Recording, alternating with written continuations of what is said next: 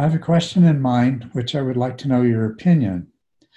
What is the role of psychosis slash schizophrenia slash bipolarity and personality disorders in the human being? Why do they have to exist? And can't people living with it be free from this harm? Could people living with these mental issues be helped through meditation? That is, to have better decisions over their actions and have a better life overall. Thank you again, but uh, that, that's not part of the question, so I won't continue reading the rest. Um, well, first of all, this is most certainly opinion because um, I am by no means an expert in uh, uh, psychiatry. Um, I've uh, studied a fair bit of psychology, but nor am I a professionally trained psychologist. So, what I'm happy to do is to share my opinions based on um, whatever bit of bits of uh, scientific knowledge I have that have happened to come my way, and some of my feelings about this from my experience working with people with these problems as a meditation teacher. And I'm going to assume that that's where your question comes from. Uh, if you were here what the first thing I would ask you is why you're asking these questions. And the two immediate possibilities is that you are either a psychiatrist or a psychologist. Um, secondly, or perhaps you discover you suffer some from some one of these disorders yourself. As for the first, psychosis, one of the things that I do know about this is that um, although for a long time it was treated as a term which uh, there was an assumption had a clear definition. Um, at this point in time, I believe it's a term that is, uh, there have been repeated attempts to try to refine and create a meaningful definition of this.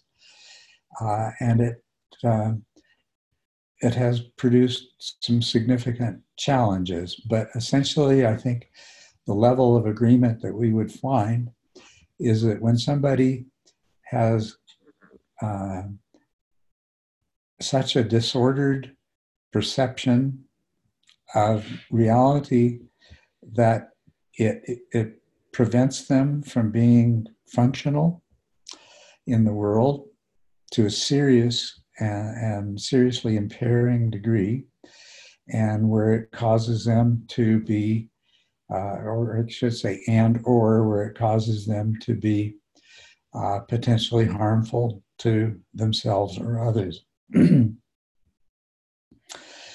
Schizophrenia, of course, produces uh, uh, psychosis, as does bipolarity.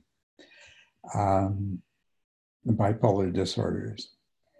Um, I know that there are some familial tendencies with schizophrenia. Now there's a, with very sophisticated uh, genetic analyses available. There's probably more known about that than um, uh, than I'm familiar with, and I know there's somebody uh, in our audience today who could probably answer the questions of, of uh, the role of genetics in schizophrenia much more accurately than myself. What I do know from contact with schizophrenics is that, and those that I've worked with, is that uh, it's a disorder that can be latent for a very long time. And then there can be uh, what's referred to, I believe, as a kindling uh, event. and that subsequently uh, uh, episodes, the schizophrenic episodes become more serious, more frequent, uh, and uh, and to the point of sometimes becoming continuous. Um, bipolarity, uh, I know not from scientific evidence, but from uh, considerable personal experience coming from a family in which, uh, to a greater or lesser degree, everyone, including myself, has exhibited um, bipolar disorder, uh, that there is quite obviously a genetic component in that. In all of these, and actually with any sort of genetic uh, component, there is uh, a huge degree of environmental uh, contribution to when, how, so on and so forth, these things um, develop. Personality orders, from what disorders, from what I understand, are uh, probably the least well understood of uh, all psychiatric phenomena. Um, having known people with various personality disorders, um, you know, they the suffering that that they do they endure in some forms of personality disorders is just incredible, and the suffering that they and others uh, and those with other forms of personality disorder afflict, inflict on others is absolutely incredible. Why do they exist? And can't people living with it be free from this harm? Why, why do they exist? why does any disease exist? Uh, you know, I just dabbled in some uh, uh, genetic and familial tendencies to answer that question, but they don't really answer the why. They're really more in the realm of the how.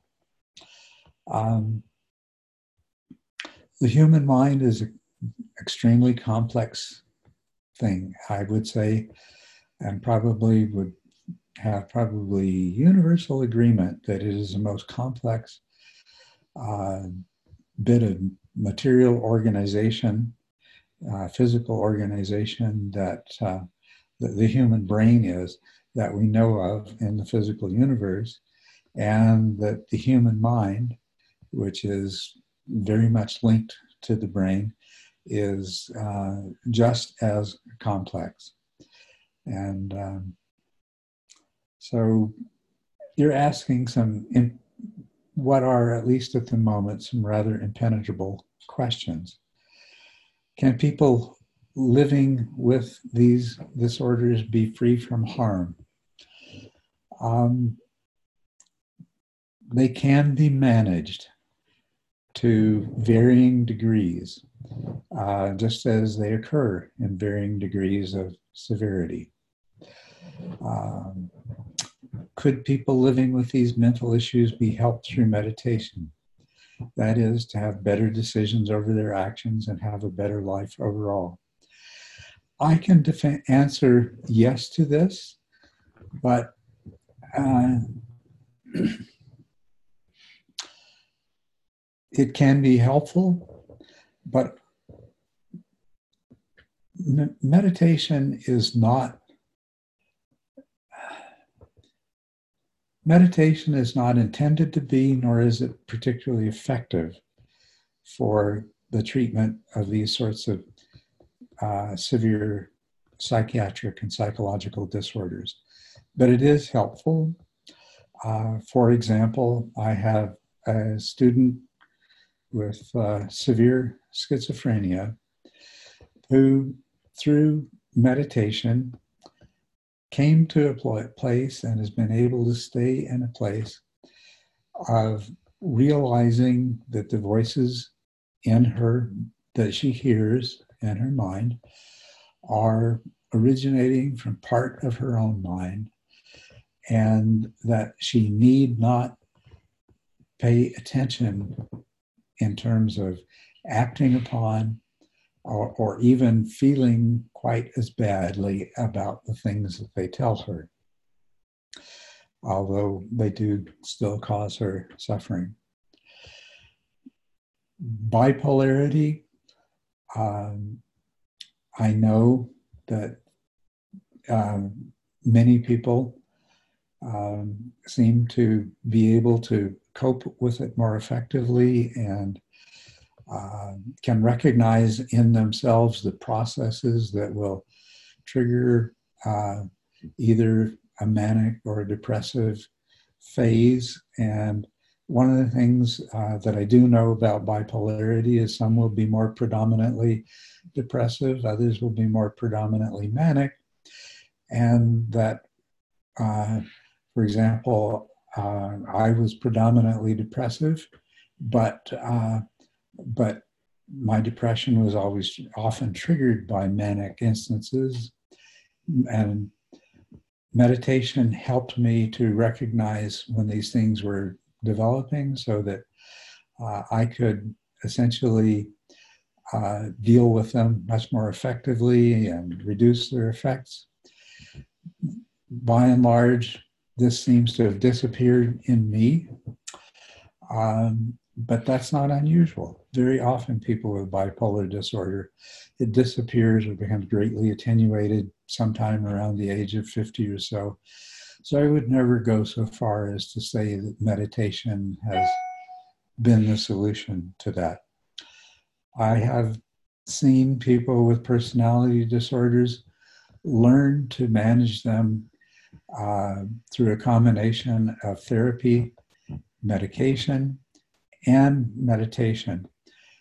But uh, there is a danger in certain personality disorders, particularly uh, sociopathy, psychopathy, narcissism, that to even become involved with a meditation group uh, or a spiritual group often triggers a behavior pattern characteristic of these disorders that uh, leads them to become uh, uh, produces no improvement in them, but rather puts them in a situation where they're in a position to do uh, an incredible amount of harm by manipulating other people to their own benefits.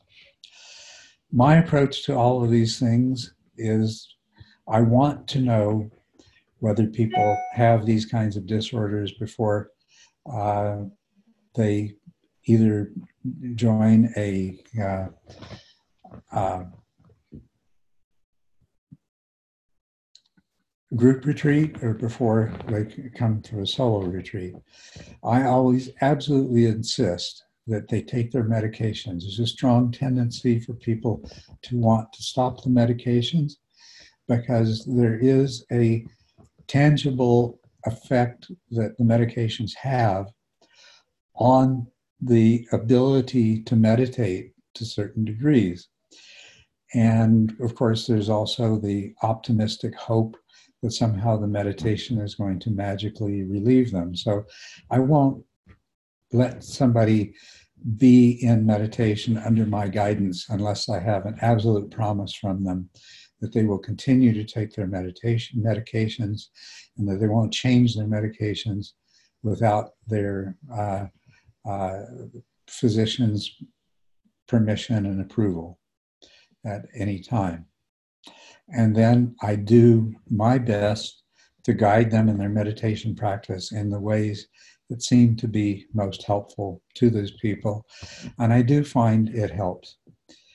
So, what we have to understand is that meditation is one part of a system that has eight parts.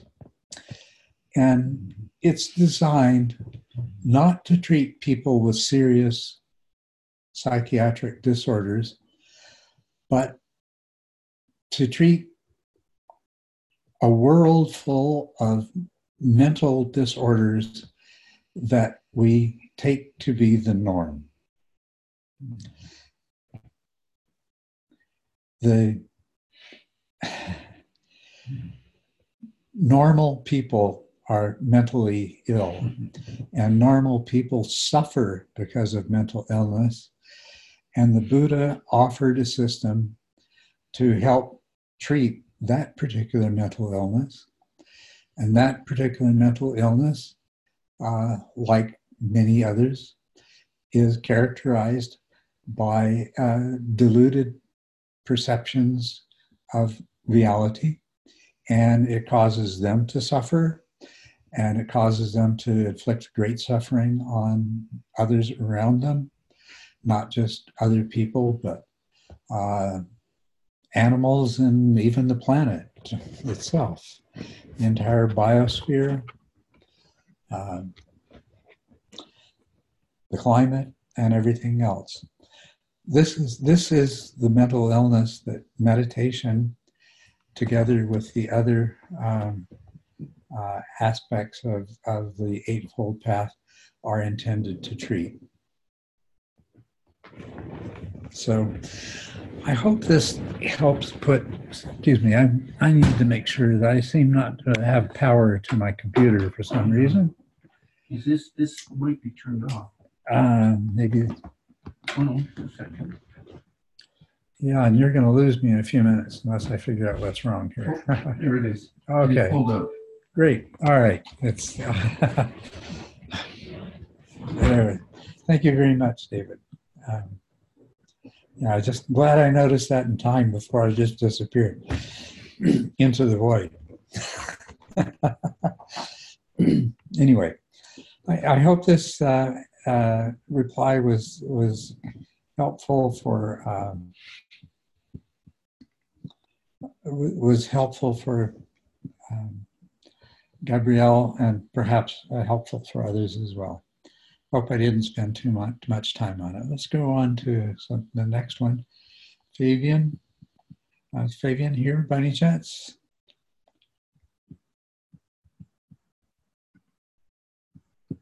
Appears not. Okay.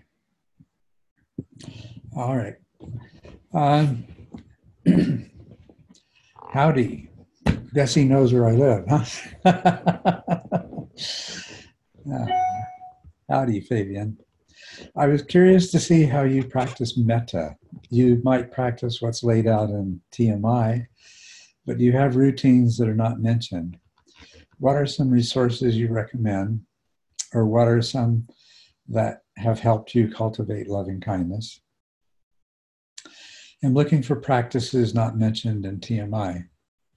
Uh, well, the I've, I've practiced many forms of, of uh, loving kindness and metta meditation in, in the past. Everything, everything from chanting the Metta Sutta um, through, well, through the kinds of things that uh, Sharon Salzberg teaches, all of which are very good. The method that I provided in TMI is one that uh, uh, I, it's basically the what I've tried to do in that is to maximize the specific benefits that I found to be most important and the specific ways of practicing metta that I found to be most effective. Now, one of the things that you'll see as an assumption, uh, if you look at the metta practice that I offer in The Mind Illuminated, is that it more or less assumes that you already have a certain degree of attentional stability and unification of the mind. And um, one of my current students uh, has pointed out to me uh, that he still has a serious problem with mind wandering when it comes to loving kindness meditation, and uh, which is something that uh, um, I, I, can see certainly see would be the case. The other thing is that uh, he uh, he was practicing a different uh, form of metta practice. And what he was finding is that he had great resistance to uh, uh, developing, to, to creating in his own mind uh, certain of the particular mental states that he that are part of the practice, the way I've, I've laid it out, and that those in turn would trigger for him emotional reactions. And in working with him on these, I, I pointed out, and he's been able to apply and use it, that these particular instances of resistance are really pointing towards opportunities for purification of some uh, unresolved uh, psychological problems. And that really is part of the intention. Uh, one of the things that is characteristic of the way that I have uh, presented TMI that's different than the way many people uh, present uh, metta meditation is that I save the wish for these uh, these things to be directed to yourself at the end. And the reason at, that's after you've already directed these things at the people that are most difficult in your life. Because a part of the common neurosis that we accept as normal involves a certain degree of um, feeling that we ourselves are not worthy of the uh, freedom from suffering and ill will, the ability to dwell in a state of loving kindness and to be truly happy. And um, that's part of the way that I have set it up. Now, back to the person who brought to my attention the mind wandering aspect. Um, he he offered me an excerpt from another metta meditation technique. Um, it is. Let me see if I can just find it here quickly, because it's uh, it's valuable. I'm not seeing it. Anyway, it comes from uh, it comes from a method that's called.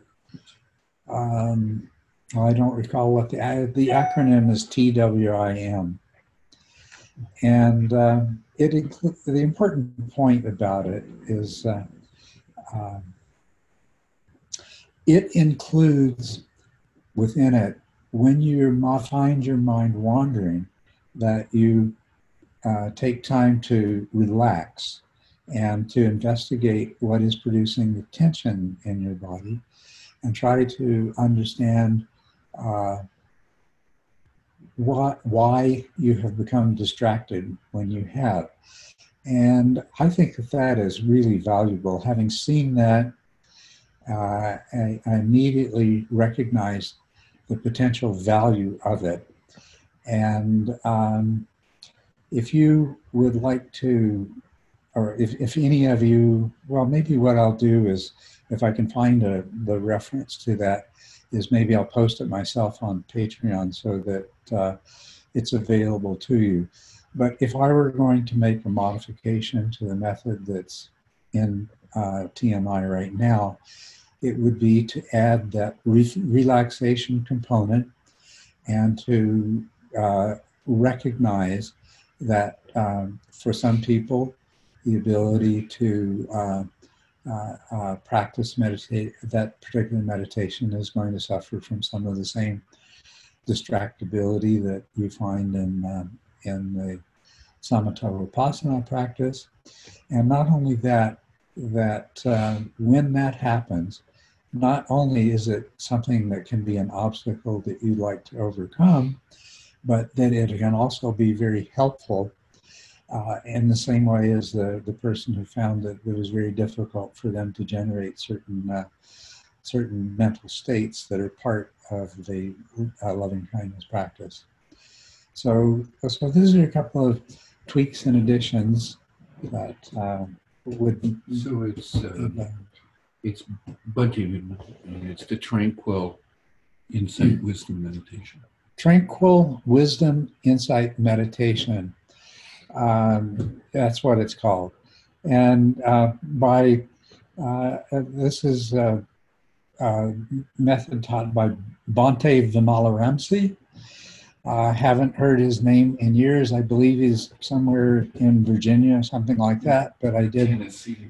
or Tennessee, someplace like that. And uh, um, many years ago, I, I, had some interactions with um, Bhante, and uh, he's uh, uh, yeah. So if if you would like to uh, have a look at least at the uh, metta meditation that he offers, then uh, I, I, when I looked at it, I saw some real value in it, and would like to acknowledge and thank uh, Bhante Vimalaramsi for offering that to the world.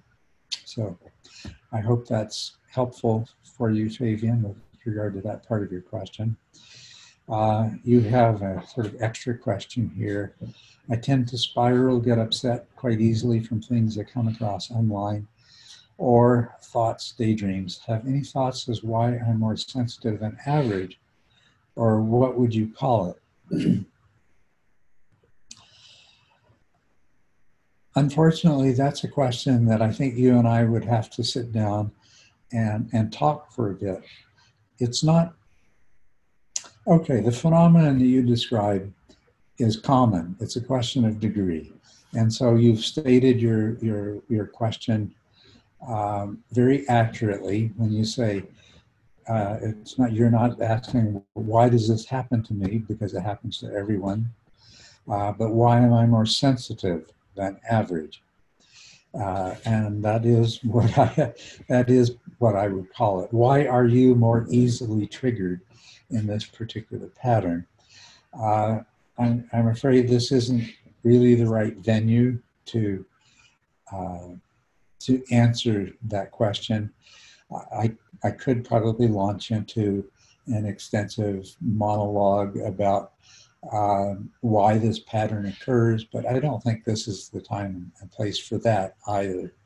So um, perhaps we will have the opportunity someday. You can come for a private retreat. You can contact me online, um, something like that, and, and I would be happy to uh, discuss this with you and talk to you about how you can use meditation to help you to uh, become less sensitive, to help you to understand why you're more sensitive than, than average.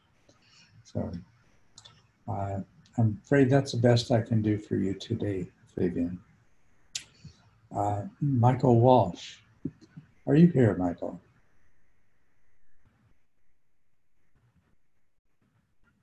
Hmm. Well, this is this is quite a lengthy, and I did have a look at it earlier, and there's a lot of interesting things that are questions that are raised here uh, that I would love to deal with. But I think maybe the first thing to do is to see if there's some questions here from people who are present. Uh, the next question is from David. Is David here? It appears not. Okay. Um, how about Evgeny? If I, I hope I've pronounced your name correctly. Evgeny, are you here? Evgeny, perhaps it is. Evgeny. Evgeny. Oh, okay. Evgeny. Thank you. Evgeny. I'm sorry. I, I, don't want to butcher your name, but I'm, it's wonderful that you're here. And so let me look at your question. um, how do you know when to focus more on meditation or on psychologi- psychological issues when it comes to personal growth? Meditation made me aware of, of a lot of underlying conflicts in my mind, some of which were alleviated by stage four purification, but many remain unresolved.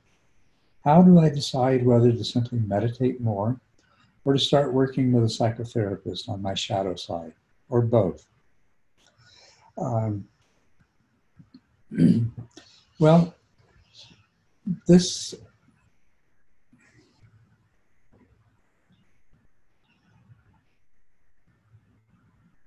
the kind of meditation that we're doing is inevitably going to bring these kinds of things up.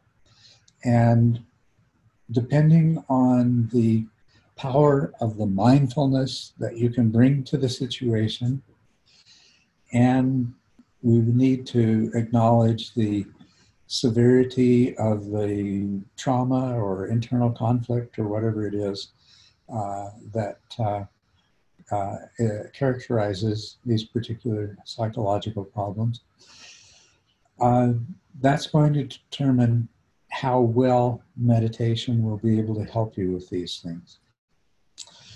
What we're looking at really is a process of integration, and that's where mindfulness uh, and where mindfulness is strong enough that you can remain fully present while you deal with this psychological material, this emotional and emotional and psychological material when it comes up, to be able to use your attention in uh, the particular way that as brings about insight. And here we're not talking about supramundane insight, but a more mundane kind of psychological insight. So you have to have enough mindfulness to remain present. You have to have enough mindfulness that you uh, it allows your attention to function in this penetrating way without launching into the kind of uh, fabrications and storytellings and things like this that attention is very prone to.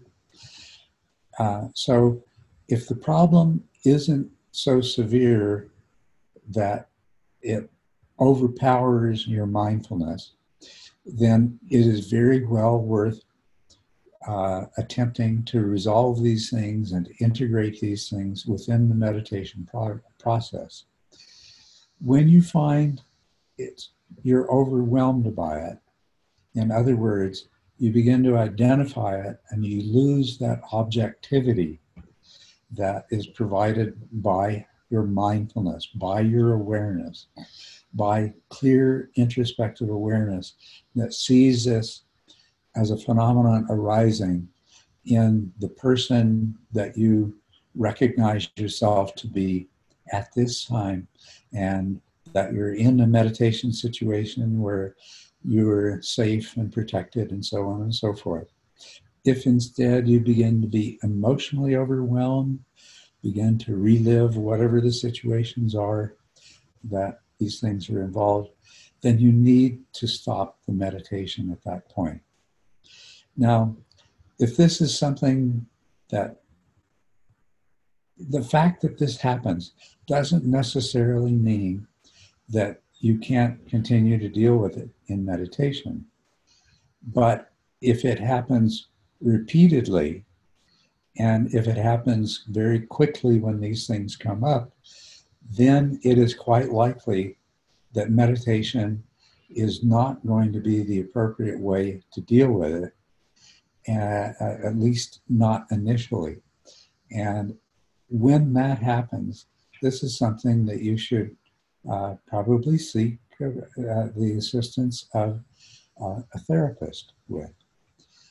Then perhaps meditation uh, as an adjunct to the therapy can be very beneficial in helping you to resolve this. Or you might find that with the therapy as an adjunct to meditation, it can help you to resolve it. Either way is, you know, it's just sort of two ways of looking at things, depending, which will depend on um, which provides you the better method for the final resolution. But uh, you you you you could use both in concert, but sometimes the things that come up are so strong that Uh, it's best to avoid them when they arise in meditation. Uh, do other forms of meditation, like loving kindness meditation, especially directed towards yourself, while you work with a therapist to, to get these things under control.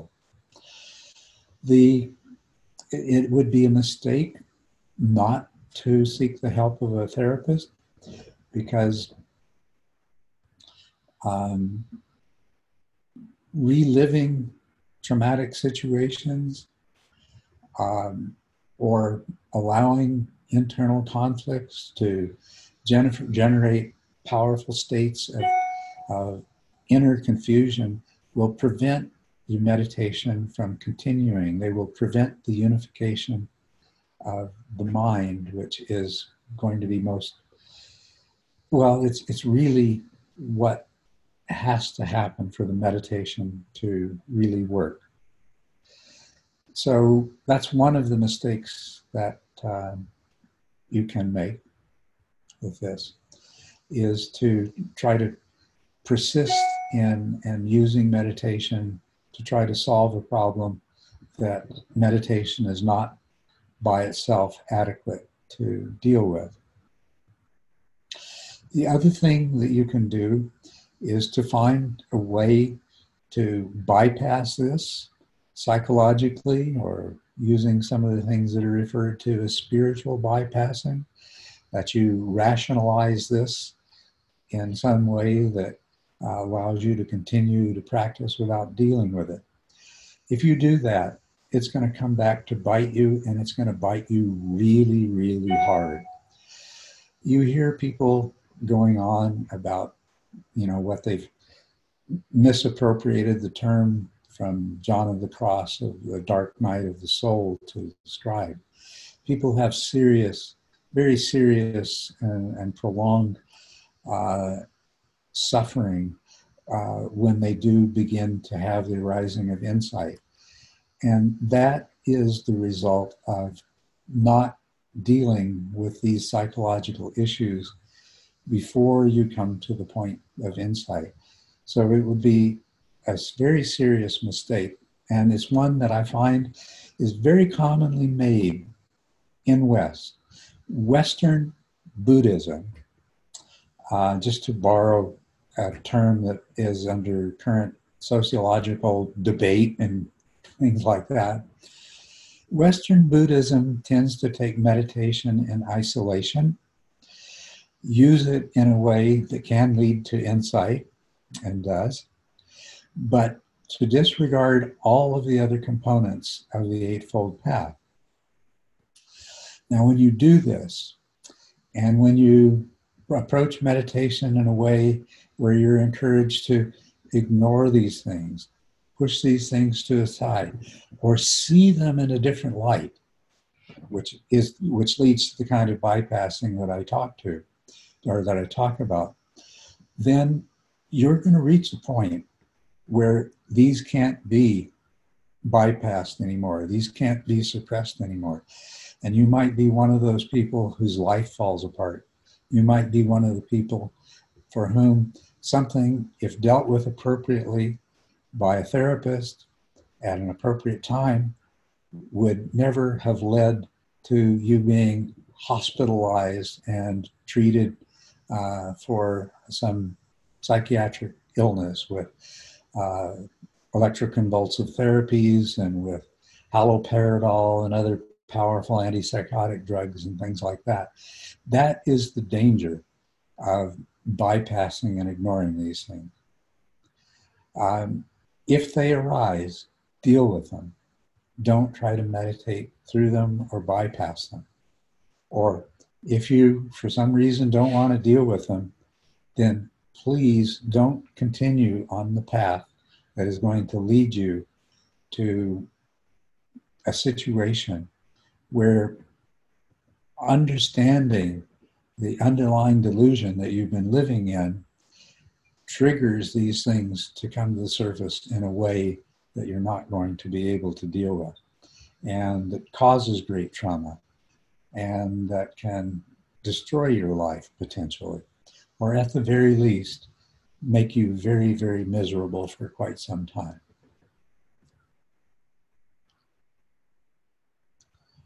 Um, so, just back to your specific question how do I decide whether to simply meditate more or start working with a psychotherapist on my shadow side? Well, if those parts of your shadow side come up repeatedly, if if you let go of them and withdraw from the meditation when you become overwhelmed and go back to it and you find that you can deal with it uh, perhaps you'll become overwhelmed again after a certain period of time and you'll need to withdraw from it but if you can return to it and without this persistently happening and without this happening so powerfully that when you get up from the cushion, it, it persists. If, if it just tends to happen the first couple of times you confront something or the first few times you confront something, and if you actually are able to allow these things to arise, then it's reasonable to see how far you can go with this meditation. But the very first inkling that this is something that the state that, of, of development of your meditation skills and the severity of the problem are not matched to each other, then uh, run, don't walk to somebody who can provide you some spiritual help. Do the kinds of meditation that are going to provide you with uh, tranquility and that are not going to bring up uh, these kinds of, of, traumatic things. So, um, th- does that help? Uh, um, I don't know whether I, I, don't know whether I'm addressing something that's personal to you, or whether this is uh, I'm just speaking to something that uh, uh, you would like to know in general. Perhaps you could say.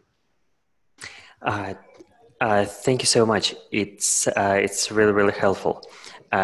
Yes, it addresses things which are personal to me. I feel like in my meditation practice, in order to progress more, instead of meditating more, I need to focus more on my psychological uh, baggage, and so I need to focus on cleaning up and growing up instead of just waking up. Yes, and that's absolutely true of all of us. And the only variable is whether or not and to what degree you need to seek other forms of therapy to help with that. But you're that's absolutely right. We all do that. We all have neurosis. We're all mentally ill, or we wouldn't need this sort of thing anyway. And actually, there's a higher percentage of people with these kinds of problems that are drawn to meditation and spiritual practice anyway. So, yeah, it's completely normal. But, but now I hope I've given you uh, some good guidelines to use as, as to the balance between therapy, what meditation can do and what it can't, and what therapy can do. And remember that therapy is only going to bring you back to um, the normal state of psychological uh, uh, of, of, mental illness. so once it's done its job, let, let meditation uh, cure you of the, the common malaise we all suffer from. Uh, thank you so much. You're most welcome. Wonderful question. Okay. Let's see. Um, Jake Stellman, and then looks like we'll be going back to answering the questions. There are people that are not here. I think I saw that Jake was here. Is that correct? Oh, maybe I'm mistaken. No. Okay.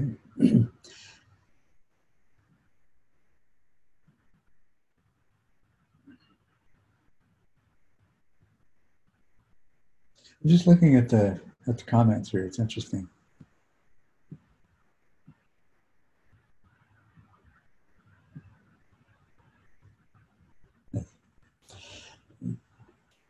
Uh, based on the comments, I, I'd perhaps like to address one other thing. Um, with, if you practice the Eightfold Path and with sufficient cleaning up and growing up, with sufficient, with sufficient uh, purification, when you arrive at the state of insight, stages of insight and awakening, there may very well be, and it's quite likely there will be, uh, an unpleasant, painful thing that you have to go through. Um, but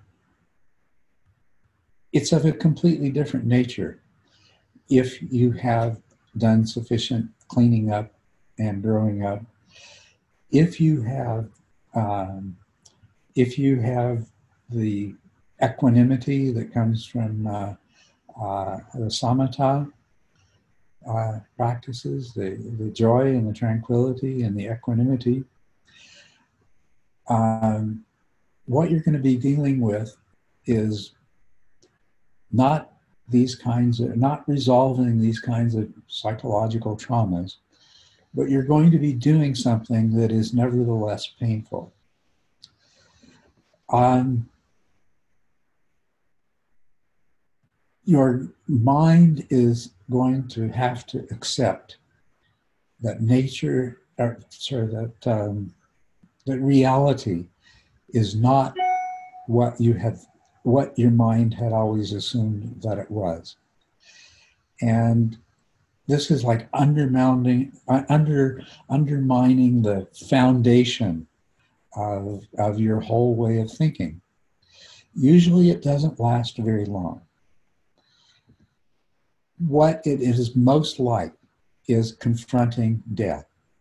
And some people talk about death of the ego and things like that. And that that's either a misunderstanding of the term ego uh, or a misunderstanding of what we're talking about in the first place. Um, the more primitive parts of your psyche and those that are most closely connected to the emotional part of your brain have based everything around this idea that you are a separate self in a world of separate entities, and then all of the things that flow out of that. And what the whole thing adds up to is that the worst thing that we can conceive of is our own death unless we are already in such a, a state of severe suffering that the worst thing that we can conceive of is not to die. right? But most of us, when we get to this point, it's going to be the place where what this really involves is the fear of death. And it's going to be like surrendering to your own death and the result is going to be liberation. It's going to be the freedom that comes. Now, that, so this is something that that it is not unusual to experience. It's nothing like uh, a you know these prolonged traumatic experiences that are talking about. Um, even the descriptions that you find in the Visuddhimagga and then Mahasi's progress of insight and things like that are overstatements of this because they're really addressed more towards well they're they're largely misunderstood and misinterpreted. Um, what i would liken it to is that you're standing looking at, at the magnificent landscape in front of you and you turn around and you see a man-eating tiger bounding at you at top speed with the jaws open and saliva dripping and you realize that the, you're enjoying this vista from the edge of a cliff. And uh, what arises is that kind of fear of imminent death. And so you either jump off the cliff or you surrender yourself to the tiger. But anyway, either case, you go through that sort of uh, episode of, of confronting the death, really of the, it's really the death of the conviction that you are a separate self. And the reason that that conviction uh, existed in the first place and came into being is so that as an as an animal, and we're all animals, just like the animals we evolved from, uh, it, it's how we survive. When we when we sense a danger to ourselves, to our well-being, much less to our our, our, our very existence, uh, we react. And, and all these reactions in our mind and our body are designed to preserve ourselves. But we will go through that same kind of psychological uh, transition. That uh, but it leads to a different result, a completely different result. And uh, with adequate preparation, it doesn't last very long. And for some people, they don't even seem to experience it at all. So now I thought I should add that bit of clarification because of uh, the, the comments that uh, I see here. Okay. Um, as, as Katyana says, can ask, can suffering also be an opportunity for transformation through realizing the suffering created by one's mind? And uh, uh, next response is Eckhart Tolle says that he has his re- realization by extreme suffering, but I think that most people won't be that lucky. Ted Lemich says, sure, that's what Eckhart Tolle did. It was a pretty unpleasant way to get the results. Also risky because his other option was suicide and considered it. And um, goes on to say the demolishing of the ego is transcending. Uh, yes, that demolishing of the attachment to the sense of self, recognizing that there really is no self, is absolutely transcending. That doesn't make it particularly easier to let go of at this most primitive and emotional level of our being because it was built into us to help us survive. uh, what would you say about the emptiness of suffering? You know, I, I would say that this is the absolute demonstration of the emptiness of suffering is that when you discover what relinquishing the attachment of the sense of self truly leads to, then you realize the absolute emptiness of it. That you realize by extrapolation that all of the suffering that you have ever experienced has been the result of the way your mind behaves. And is there your suffering is therefore just as empty as your attachment to self it's just as empty as your craving for things that are going to make you happy and your aversion to things that are afraid that you're going to make you uh, suffer. Because the truth is, what we crave is the pleasure and is the freedom from suffering. We make the mistake of creating these empty projections of things that we think are responsible for our pleasure. So we end up craving the empty thing rather than recognizing that what we're really craving is pleasure. We end up having aversion to the empty thing rather than realizing that it is the very aversion that we're experiencing that causes our suffering, not the empty thing. So, um,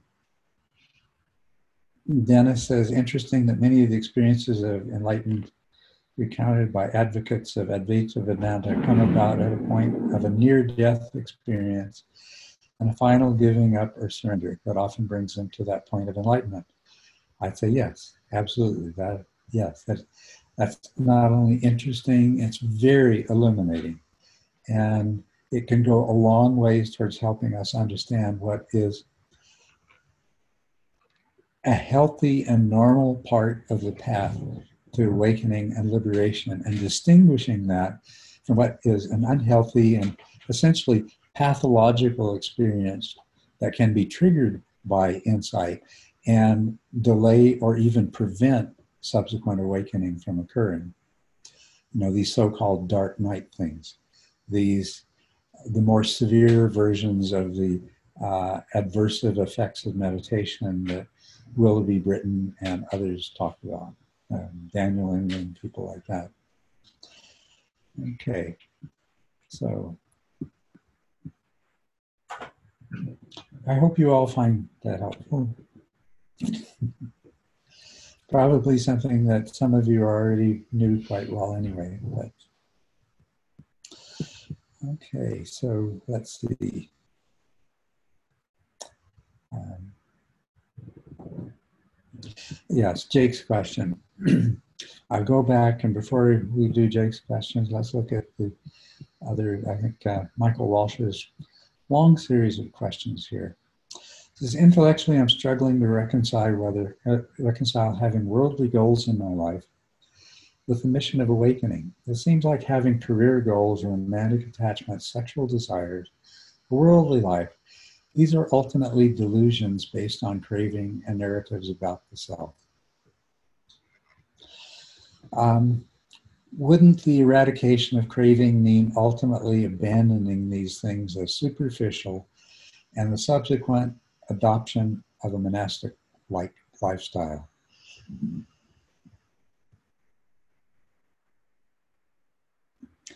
Let me deal with the first two and then I'll go forward here from that point.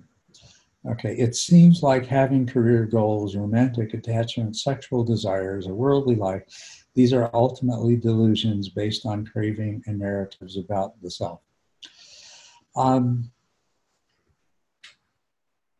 having career goals in itself is not the result of delusion, but the way most people's career goals come about is through delusion. But um, was the Buddha's career goal the result of delusion or having overcome delusion? Okay, so we've got to distinguish romantic attachments. Well, there are a lot of delusions involved in romantic attachments. As a matter of fact, most romantic attachments are transactional in nature. They involve a lot of, unhealthy craving and and uh, to the degree that they're attachments, uh, that's because of the craving. Because in in the links of dependent origination, remember that it's craving that leads to attachment. Um, most romantic uh, attachments take the form of if you satisfy my needs, I'll satisfy yours. And so they're basically transactional and uh, and that's the danger in them. Loving someone and being in a relationship with them is not in itself ultimately delusional and does not need to be based on craving and narratives about the self. Sexual desire is a desire. Sexual enjoyment is a whole different thing, and we could talk about that at uh, great length. You say, wouldn't the eradication of craving mean ultimately abandoning these things as superficial and the subsequent adoption of a monastic lifestyle? In, embedded in this particular statement, I see the very common and very prevalent misunderstanding of craving, of desire and aversion. Okay? um, the eradication of craving would mean that what you do with your life and the aspirations you have for that, what you might call career goals, would arise out of wisdom. They would produce satisfaction. They would be beneficial to yourself, to others, to the world. And it's because they would not be arising out of craving. Uh, same thing can be said of relationships, uh, sex, all of these other things. Now, some people mistake craving for experiencing things as pleasant and unpleasant. It's made very clear by the Buddha that that is totally different than craving. It's in a different category. It's called Vedana, or Vedana, as people often say in English. And it means specifically pleasant, unpleasant, or neither pleasant nor unpleasant. And it is a quality associated with everything that we, every experience we have, every Dhamma that arises in our mind, all phenomena are associated with a hedonic experience of pleasant, unpleasant, and or neither. Um, and this is not what craving is about. The Buddha experienced both pleasure and unpleasant uh, sensations and experiences. He, what he didn't experience was the mental suffering in response to the pleasant and unpleasant. He didn't experience the craving for what he saw, uh, what he at one time would have mistakenly seen as the source of the pleasant and unpleasant. The experience of pleasant and unpleasant is something that's built into us evolutionarily. The definition of sentience is the capacity to experience the qualia of pleasant and unpleasant, even in an organism that is so primitive that that's the only qualia that it experiences. And of course, the term qualia refers in a human being not just to pleasant and unpleasant, but also blue, red, green, yellow, etc. Um, salty, bitter, sweet, etc. Um, uh, pleasant touch, uh, unpleasant touch, uh, heat, warmth, coolness, uh, softness, hardness, uh, liquidity, solidity, all of these things. These are all qualia. And the most fundamental qualia of all are um, pleasant and unpleasant. And we're not about to eliminate those because we're not, with them would have to go all the other qualia, and we just end up being, um, I don't know what we would be. uh, I, I probably have the mental capacities of a microbe or something if we if we did that because these are the fundamentals of what our consciousness is, is built up out of craving does not mean to find things pleasant and unpleasant it does not mean to have a prefer- not to have a preference for the pleasant over unpleasant if if the buddha is sitting in the sun uh, and becomes uncomfortable would he not have the sense to get up and move into the shade of a tree? Uh, if you offered the Buddha a dish of ice cream or a dish of uh, canned cat food, uh, would he not be more likely to choose the ice cream than the cat food? I mean, get real, okay? That's not what craving means. It also, some people mistake not having craving for not having emotions. And I think we've already talked about that. Um, what, what is craving then? Well, the word that the Buddha used was tanha, which literally means thirst. And if you think about thirst, you'll know, you'll understand much more exactly what craving is. Craving has a powerful element of compulsion to it. And that's why thirst is a way of describing it. Okay? How often have you been truly thirsty? Everyone has been at some time or another. But it doesn't happen all the time. Most of the time, you never become thirsty. You never experience tanha with regard to water because we just naturally uh, we have these physiological responses of the body our mouth is dry or we just gives rise to the thought that gee it would be really nice to have a glass of water or a cup of tea or something like that so that we normally stay sufficiently hydrated so that we never have the need that we never enter into that state of tanha where our dominant thought is how can i get some water? This desperate compulsiveness.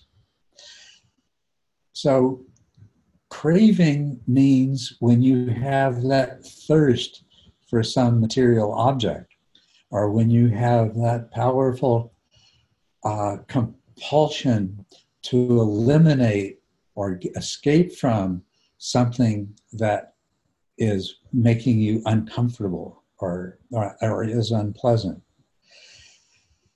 Craving is a reaction to what is pleasant and unpleasant. Once again, we can refer to the links of dependent origination. Contact leads to Vedana. Vedana leads to craving. Okay? So craving is a, is a reaction, and it involves mistaking the inherent built in desire to move toward pleasure and to move away from what is painful. Except that in our minds, we expand that way beyond what is physically unpleasant or painful and what is physically pleasant and satisfying. You know, there the we experience pleasure eating the kinds of things that are healthy for us. Except in the modern world, those things are much more available than they would be uh, for uh, the forms of human beings that developed that. And so it becomes, uh, you develop uh, a craving, a thirst for something where originally the only reason that it was that caused you uh, pleasure was that it was good for you. Take, for example, a craving for sugar. The only source of sugar in the natural world is fruits and berries, things like that. And these are good and healthy for a hunter gatherer. Um, when when you get supersized colas that each of which contains uh, half a cup of pure sugar, that's a totally different thing, you know. So craving is the compulsion that arises from the natural tendency to pursue the pleasant and to avoid the unpleasant, which is just a simple survival mechanism. What replaces it in somebody who is who has overcome that craving that craving, by the way, is rooted in the attachment to self. In somebody who's overcome craving and completely overcome the attachment to self, what then, why do they get out of bed in the morning? Why would they do something? Why would they do anything? Well, there needs to be some kind of compulsion, but that compulsion is rooted in compassion, in true compassion in the recognition that while there is no one who suffers, there is still suffering. And the compulsion to act in order to reduce the avoidable and unnecessary suffering in the world. The Buddha had a career path. Many people have career paths that are not based on becoming rich and famous and powerful, but rather on, on making a difference in the world, doing something that is for the benefit of all beings, or doing something that is at least for the benefit of some beings and not at a cost of suffering for others. So they're very wholesome motivations for having a career, for being in a relationship, for even for engaging in sexual uh, activity. All these aspects of the worldly life uh, are not, they don't have to be abandoned. Say, would an awakened being even have a calling in life? I think I've answered that. Yes, they would. They would have one that is based on the compassion that they experience, on the recognition that they are not a separate self. That as long as there is suffering, it's as much their suffering as anybody else's.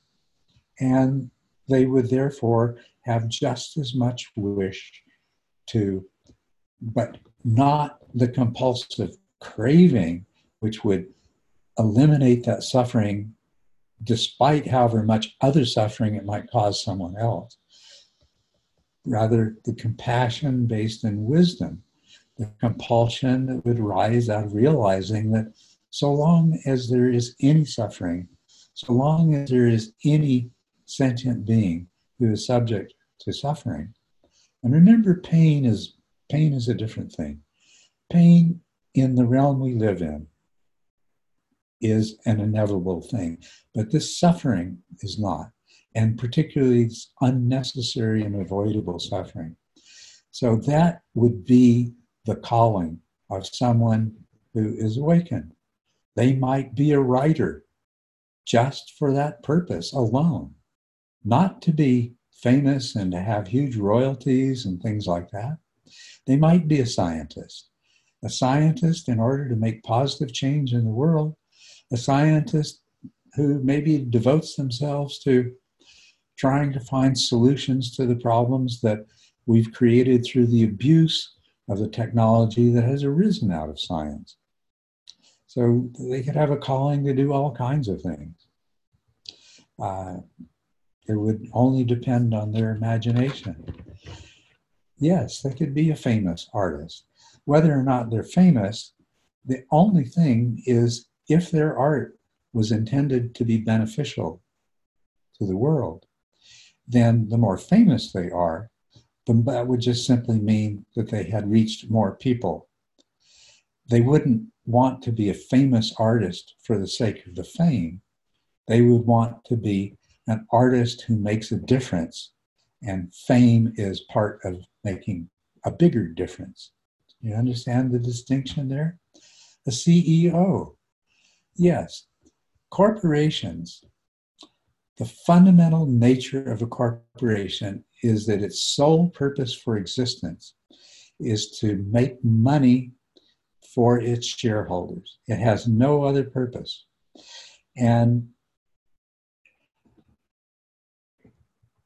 someone could wish to become a CEO for the sake of guiding a company to not do this in ways that were destructive or exploitive or in other ways unwholesome. Why wouldn't an arhat become a CEO, a scientist, or an artist, or anything else? Isn't the motive behind motivation behind these creative activities ultimately craving? And 99.999% of the cases, it is. That doesn't mean it has to be.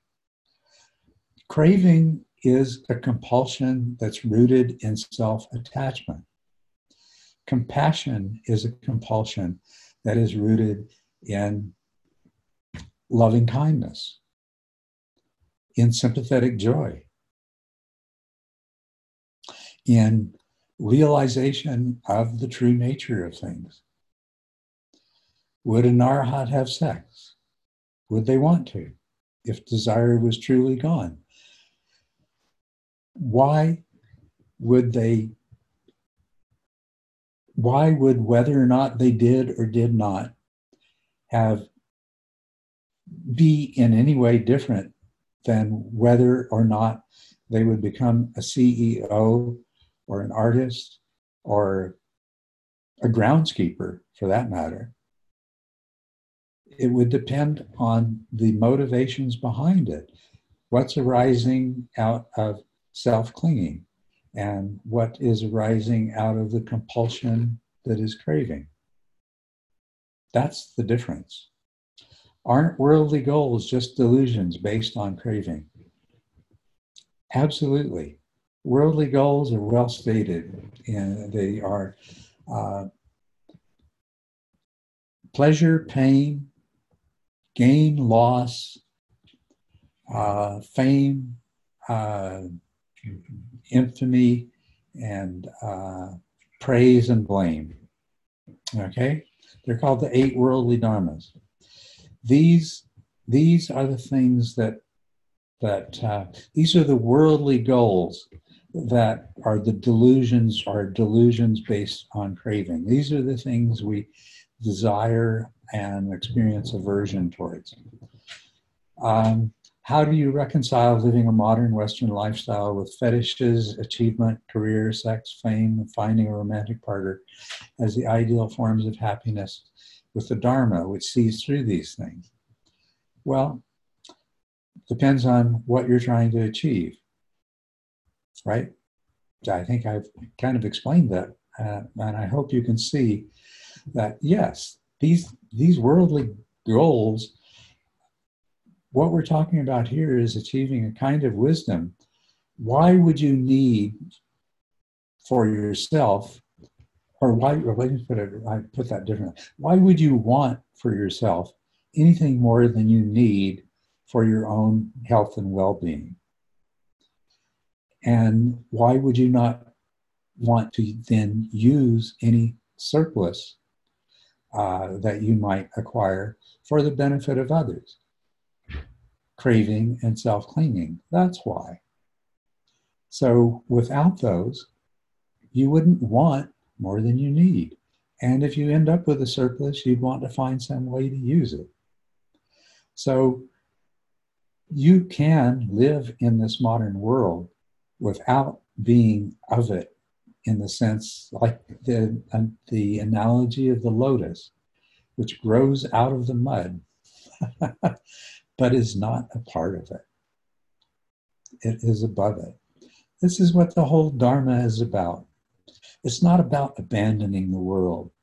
It's not about being devoid of experiences of pleasure uh, and, and, and, and pain. It's not about being emotionless. It's not about any of those things. It's about understanding things as they really are.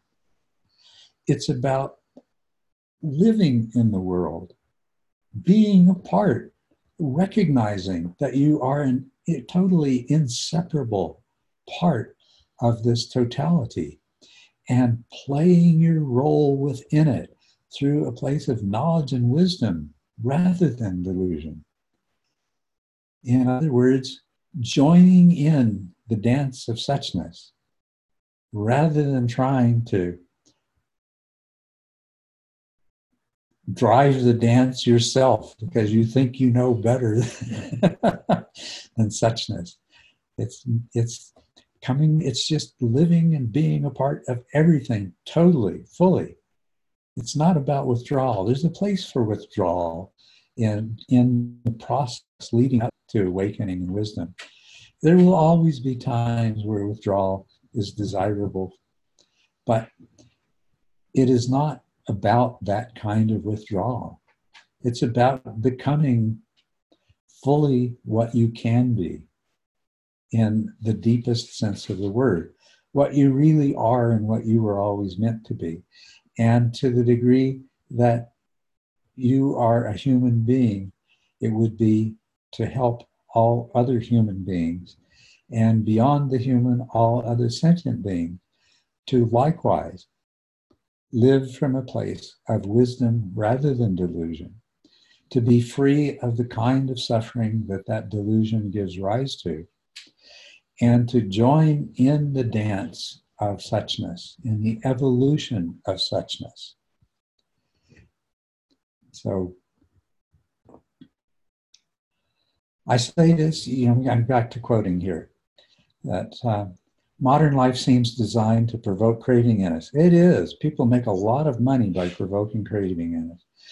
I, people gain a lot of power by provoking craving, craving in us. I practice around stage nine and I consider myself to be very happy, but the pressures of the world, like finding a job, providing for the future, chip away at my happiness. Yeah, I'm sure they do. I say this, but I also feel like sometimes the Dharma, or at least the call to renunciation, can be life denying. Uh, no, it, it's not life denying, it's delusion denying. And yes, you know, uh, the, living in the world is going to um, produce uh, causes for unhappiness and chip away at your happiness. All the more reason to discover happiness within. All the more reason to become independent of the things of the world for your happiness. And likewise, to be free from any kind of mental suffering that is in reaction to things of the world. You say, I say this or, or, you say, but then I wonder if that's just me rationalizing not wanting to give up things like sex or being an artist or achieving something with my life. Well, it may be. And I hope not. But if it is, hopefully the things that I've said today will help you to change that. These worldly things are fun, and there is nothing wrong with having fun. As a matter of fact, if you want to know what your real reason for being is, you're only here. We're only here to have fun. It's just that we don't understand what that means. Okay, these worldly things are fun, but they also come with stress. But at the same time, I don't want to want to, in this stage of my life, live like a monk, even though I know it's all ultimately ridiculous. Yeah, that's the thing. You know that uh, life's too valuable and important to take seriously right? And the only thing that's really fun are the things that arise out of wisdom, out of knowledge and understanding of the Dharma. Now that's real fun. That's not the the weak facsimile of fun that we try to cling to and that never lasts. And it really wasn't that much fun when it's over with either, right? Yeah, we're here to have fun the right kind of fun, fun that comes from the right place. Yeah. So, say there is a conflict here, I feel, between Western values and Dharma, says which it is to give up worldly things. Western Buddhism seems to say you can have your cake and eat it too while using techniques that were originally designed for monastics retreating from the world. Western values uh, are driven by delusion. Global values are div- driven by delusion. The Dharma is about overcoming that delusion, not about giving up world things, worldly things. It's about being a part of a world in a healthy way, okay, in a wise and compassionate way. Uh, Western Buddhism is can, has within it a lot of misunderstandings of what the Buddha taught. Uh, the Buddhism that has come to us from traditional Buddhist countries has within it a lot of misunderstanding of what the Buddha taught. Um, what we mistakenly think of as traditional Buddhism came into being in reaction to contact with Western European civilizations during the colonial era. It's only a couple of hundred years old. The traditional Buddhism before that goes back to an era of about the time of Visuddhimagga and things like that. it also misunderstands many of the things that the Buddha taught. What is called early Buddhism by scholars, which is in that period between, um, well, it's that that period prior to the when the Visuddhimagga was written, and it includes a period prior to when uh, the Pali Canon was first written down, which was right around the uh, uh, first century, and the and Sanskrit canons were written down about hundred years after that, five or six hundred years mm-hmm. after the time of the Buddha. There was a time when Buddhist Buddhism became monastic, when Buddhism was competing with other religions, Buddhism became a religion in competition for support from kings and emperors and wealthy people. And at that point, much of what the Buddha taught began to be lost. If we go back to what the Buddha really taught, and in some ways, Western Buddhism is trying to do that. Western Buddhism is trying to recover the original Buddhism, but it has brought its own misunderstandings to the misunderstandings of the post uh, of the uh, what's the term for it? Uh, the modern buddhism that developed in buddhist countries during the colonial era it, era. It has to overcome the distortions that developed um, in the period of traditional Buddhism from around the time of the uh, uh, of the uh, uh third to fifth century um, uh, up until the time of, of the uh, Buddhist modernism that developed in Thailand, Sri Lanka, Burma, Japan, everything in reaction to Europeanism. So for Western Western Dharma, to achieve its goals and, and to recover the original Buddha Dharma out of the Buddhism of the world, uh, it has a long way to go. And to the degree that it says you can have your cake and eat it too, is one of those misunderstandings. What could appear to be that is that you can live in the world and make a difference in the world and be a positive influence in the world and do it from a wholesome and awakened standpoint. So that's that's what Western that's the goal of Western Buddhism. Whether or not it will successfully achieve that remains to be seen. Okay, and uh, apology. You uh, you finish up by saying, "Well, let's deal with the thing of monastics retreating from the world." at the time of the Buddha, he encouraged people to leave the the uh, the life of, of and, and, take up the life of wandering. So leave uh, family life. Um, and he said the family life was full of dust, and dust obscures.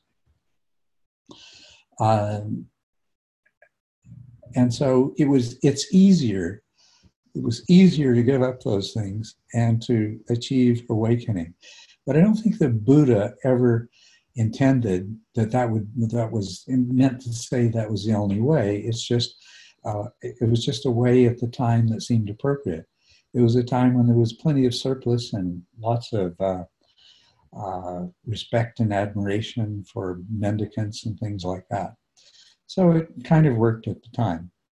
Monastic Buddhism, though, if you look at monastic Buddhism, it's managed to preserve the teachings. Its good side is it's preserved the teachings, but in kind of a fossilized form.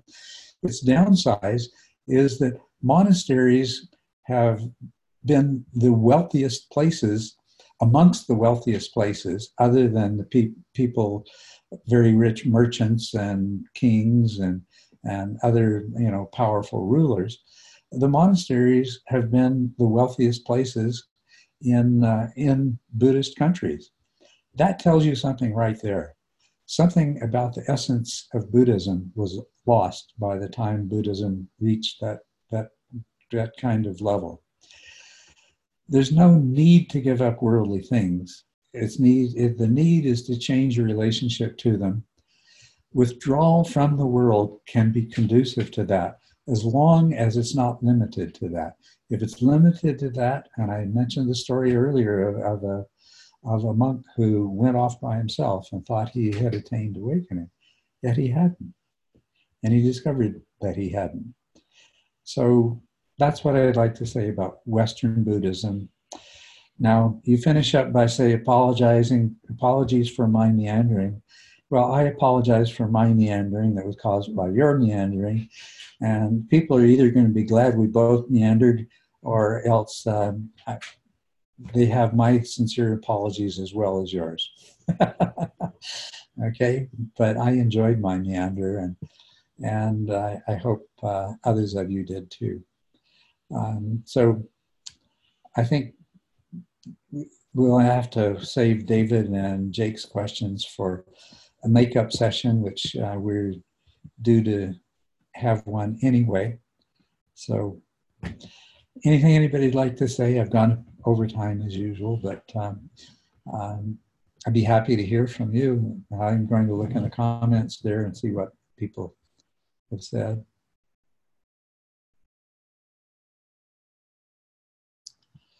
Um,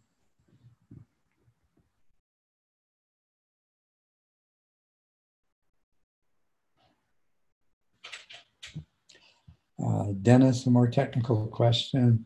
I'm curious how you would characterize Zen Shikantaza in relation to TMI. How does it fit into the scheme of Buddhist meditation? Also, practices like Mahamudra and Dzogchen. How does TMI relate to these practices? TMI includes Mahamudra uh, as uh, an insight practice. Everything from stage, uh, every practice that's offered from stage seven on is an insight practice. Uh, even the body scanning of stages five and six are insight practices. And so is the whole body jhana of stage six and insight practice. Uh, so Mahamudra, Mahamudra, as it was traditionally taught, and as we'll find if you go to, if you read uh, uh, about Mahamudra, and if you go to a competent Mahamudra teacher, you'll find they teach samatha. They teach the first six stages before, uh, uh, or really, they teach the first seven stages before you start practicing Mahamudra. The modern tendency for a layperson with no mind training at all to jump into Mahamudra is um, is um, yeah, it's not compatible with that, and that's a mistake. And the people that are doing that are just catering to uh, the very thing that characterizes modern Western. We want we want it now. We want to have dessert first, right? We don't want to we don't want to do the work. We want immediate gratification. And there are those who are willing to deliver that. Dzogchen is a different approach to the same thing. Um, by pointing out that ultimately it leads to the same thing. It leads to shamatha and it leads to the state of Mahamudra. Totally compatible with TMI. Shikantaza is kind of the opposite of TMI um, because TMI is a sharing of experience in a way that can help a person to uh, actually find uh, find the door that leads out of the darkened room. Uh, shikantaza means you have to keep bumping up the wall until you find the door. Um, it does bypass a lot of problems that arise out of a systematic method that that is presented in uh, terms of, of goals and achievements, but it brings its own problems. And that's going to be true of any method that you look at. it's going to avoid some problems at the cost of other problems. And so um, TMI is quite happy to stand with its arm over the shoulders of the Shikantaza and say, say, hey, we both have ways of, of, of, helping you. So, you know, choose the one that suits you best. Um, Katyayana, would you say that awakening as a worldly person is much more difficult, hence the Buddha's admonitions about renunciation? Uh, yes, I, I, would say that, but even more, I would say what uh, uh, Geshe Dorje said to me in a conversation where I brought up lay practice versus monastic practice. Uh, he said that for lay, the lay practice is much more difficult but much more powerful than the monastic approach. The monastic approach is easier but not as powerful. And I already told you a story to illustrate what he means by that. But this is coming from someone who is the abbot of a tantric monastery and who is also on the faculty, uh, I believe he's still on the faculty the University of Arkansas and is the most popular teacher at that university. Okay, so Tatiana said bye after that.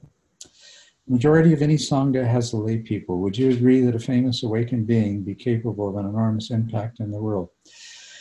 Uh, in the suttas, the Buddha, Buddha enumerates a long list of lay practitioners who stand out. He's, it's not a list of the only lay practitioners that uh, became awakened, but it's a list of lay practitioners who became arhats and what their special virtues were. And uh, the number one he mentions is the layman named Citta, who he regarded as the best teacher of the Dharma of all of his students, lay or monastic. The layman Citta was the best teacher of Dharma. Does that answer the question? yes, thank you so much, as always. After the time of the Buddha, unfortunately, after the time of the Buddha, um, lay people practiced a different kind of Buddhism, which mostly consisted of trying to develop enough merit to be reborn in a position to become a monk. And of course, that meant if you were female, you had to gain enough merit to be reborn as a, a male. um, I mean, is, is that different from what the Buddha taught or what? Uh, I mean, uh, read the what's called the Therigatha. These are all sayings of uh, uh teachings of awakened women. Um, uh, read what the Buddha had to say about laymen and, and the layman Citta and so on and so forth. You'll see. Okay. Um, thanks, Ted. do you think the same happened with Christianism? Uh, well. I, I, think the answer to that would be a pretty obvious yes. Um, in Buddhism has probably done a better job of preserving what's considered to be the mystical side, even though uh, even though it's developed a lot of long, wrong turns on the path. Um, but there are still Christian mystics. And I would say modern Christianity is beginning to undergo the same transformation that I referred to as what Western Buddhism is trying to do. Western Buddhism is trying to get back to the original Buddha Dharma um, in a stop and start and difficult way against huge challenges. And so is a significant segment of Christianity that is practicing contemplative prayer, that is studying the Christian mystics and trying to understand that aspect of Christianity. So there is there's a wonderful the same thing did happen, and we look forward to a recovery from that. The same reasons.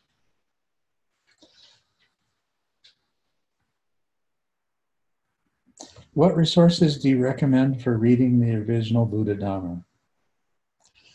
Um,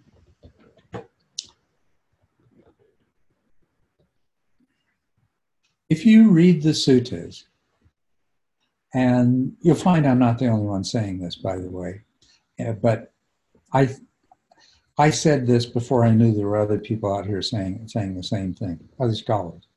The first thing you do is anything you see that you recognize as belonging to some other religion that either pre-existed the Buddha or was contemporaneous to the Buddha or developed subsequent to uh, uh, Buddhism, be highly suspicious of it. There is a small chance that this is an aspect of Buddhism that had been discovered by some other religion.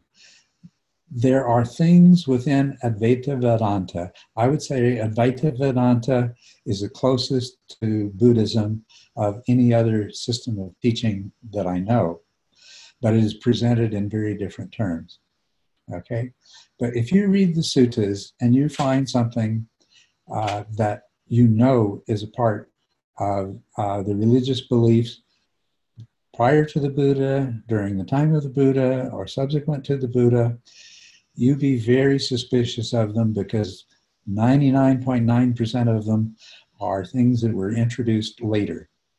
Um, secondly, anytime you find a contradiction or something that is contradictory in Buddhism, something that is inconsistent, look at that and recognize that that is the result of a distortion.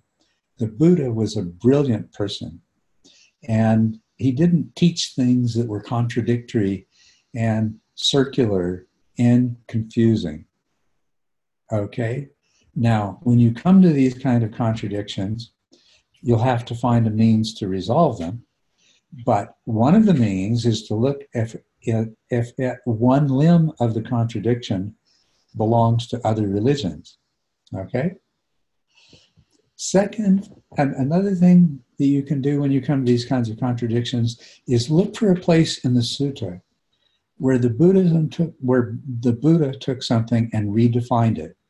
Like the sutta where he says, when I say karma, I mean intention. And then everywhere after that, when he says karma, don't understand it as that my actions are going to have moral consequences that uh, so that you know if, if i do harm the same harm will be done to me. If i do good the same good will be done to me. That happens but that happens due to simple causality. If you're a good person in the world people will treat you well. If you're a bad person people are going to treat you badly. You know i mean that's that's has nothing to do with karma. Karma is intention and karma and, and intention both leads to positive causality and negative, uh, and negative intention leads to negative causality. But the important thing the Buddha was pointing out was that intention as karma makes you a person who is less self attached, who is less prone to acting out of craving, and who is moving himself closer to wisdom and understanding. And the opposite is true. Uh, so when Buddha redefined intention. Buddha took the idea of reincarnation and made it into rebirth. And what was he talking about re- being, being reborn? Reincarnation talks about this self, this imaginary self that we think we are, actually acquiring a new body after this body dies. Reincarnation, uh, you know, in uh, uh, European language, you know, uh, uh, carn, the carne part, that's like carne in Spanish, it means meat. Remeatification, that's, that's what that means. Remeatification of what? Of the imaginary self. The Buddha took that idea, which is very popular, and he said, the self is an illusion, but it's an illusion that keeps being reborn over and over again when a child is born and modern modern psychological studies have affirmed this, that within the first three years of real life, the, the self gets reborn. For that matter, for an ordinary person, the self is constantly being reborn. What they don't notice is that in different situations, a different self gets reborn. That they have a whole collection of selves, like clothes in the closet, that they put on for different occasions. They don't realize that there is no permanent and abiding self. It's a self that is reborn. It's a self made up by the man, by, by the mind. So when you see these kinds of conflicts, look for the place where what the Buddha did was to redefine a term and then understand that term everywhere else it occurs in those terms. Okay? Um, another way to uh, understand what the real Buddha Dharma is, it has has the same thing to do with with consistency and, and things like that. If it is something that stands up to reasoning. The Dharma is completely understandable from the point of view of logic. It's completely understandable intellectually, the true Buddha Dharma. The point is that intellectual understanding doesn't make a difference. It's when the at an intuitive level, your entire worldview reflects that understanding. That's what awakening is. When you come to stuff that relies on some something supernatural or something that can't be understood, that is ineffable and uh, is only spoken of uh, uh, in, in, in terms of negatives and things like that, you say, ha, okay, this is something that's been put in there. This is something that is, is put in there to defend some views that some sect or some person held. This is not what the Buddha taught. The Buddha taught something that makes sense. It stands up to logic as long as your logic. See, the thing about logic, it always depends on the principles that you see. There's always some axioms, there's always a set of assumptions. That's what's called Gödel's theorem. The mathematician Gödel proved that this was always the case and it could never be otherwise. As long as your assumptions are the delusions of the world, then uh, it's going to be hard to see this.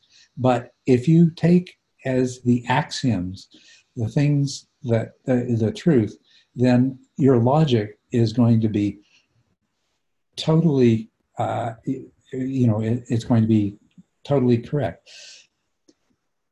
The other thing he said is it should be based on your experience. Does the teaching fit your experience? And you can apply this to what is uh, what is reputed to have been said by the Buddha. Is he talking about something that I have experienced, or if I go and do and pra- the practices that he recommends, will I be able to experience? Ehipassiko, go and come and see for yourself. If it's consistent with that, then it's part of the, the real Buddha Dharma. Anything that stands outside of logic and uh, anything that is that assumes something that is completely supernatural, then you have to keep in mind that some things may seem supernatural simply because we don't understand that they're really that they're really part of the causally interconnected wholeness that we're a part of. You know, I mean, a lot of things that are, we take for granted today would have seemed supernatural 100 years ago, right? Take a take a cell phone back to 1890 and see what would happen. You know, but that's but um, keep that in mind. But where you find supernatural, where you find things from other religions, where you find inconsistencies, where you find things that don't stand up to logic, when, where you find things that can't, that either don't fit with something that you've experienced before or that you can't experience, then be suspicious of it. And that will allow you to see the Buddha Dharma. That is what many people are trying to do today. And it represents a potential revival of the Buddhist Dharma in the world. And hey, I'm trying to do that too. So I hope all of you do as well. Well, I took up way more of your time than I threatened to. Um, so took away of more of my time than I intended to at the cost of some people who are waiting to talk to me. uh, so it is the way it is. I, I loved having the opportunity to share my thoughts with you and uh, best, best wishes for you. Enjoy this day and enjoy everything that comes after it.